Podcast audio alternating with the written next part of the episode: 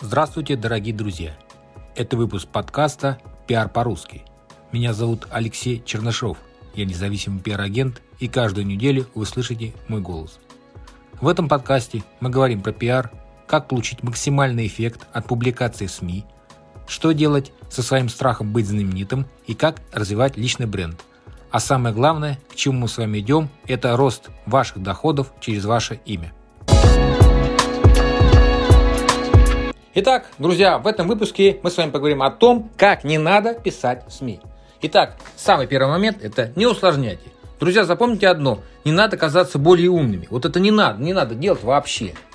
То есть совсем это неправильная позиция. Пишите простым языком для простых людей. Особенно если пишете крупное новостное СМИ, там не нужно там заумных речей каких-то, кучу терминологии сыпать терминами. Не надо опять казаться самым умным. Это не ваковский журнал, не ваковская статья. Это конкретные крупные СМИ. И да, давайте больше практически совет. Не надо там какие-то вокруг да около воды лить, вот в воду туда лить точно не надо, друзья. Это, это вам не кушать, куда воду льете, льете, и потом выпиваете, можно вечно лить. Это не та история. Только четкие конкретные инструкции.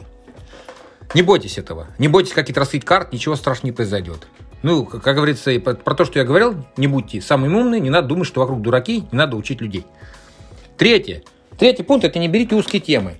Если, опять-таки, мы говорим о большинстве СМИ, что это крупные СМИ, не специализированные СМИ, то чем, больше, чем более широкую тему возьмете, тем больше у вас шансов сейчас за большее количество аудиторий, повысить охваты, соответственно, после вашей статьи, а и в том числе, в том числе вы получите возможные перепечатки в других СМИ. То есть, словно говоря, платите за одну статью, а получаете перепечатки еще в 10, 15, 20 изданиях.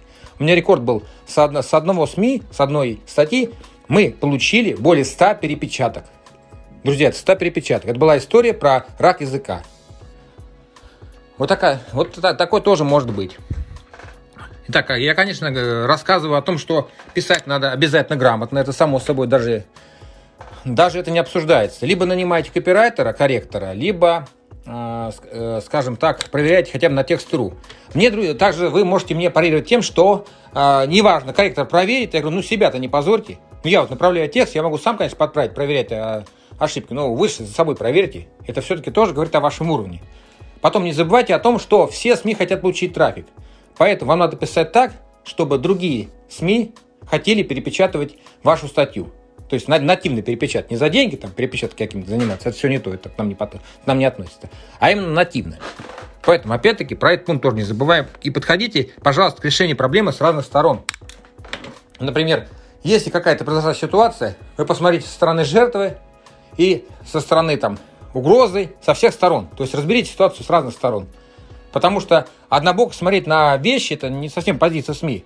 Конечно, понятно, что есть ситуация, когда четко понятно, где добро и зло, а есть где вот такие вот подводные камни, с которыми тоже надо считаться. И поэтому э, рассказать про них обязательно. В этом э, выпуске статьи. мы с вами обсудили о том, как не надо писать для СМИ.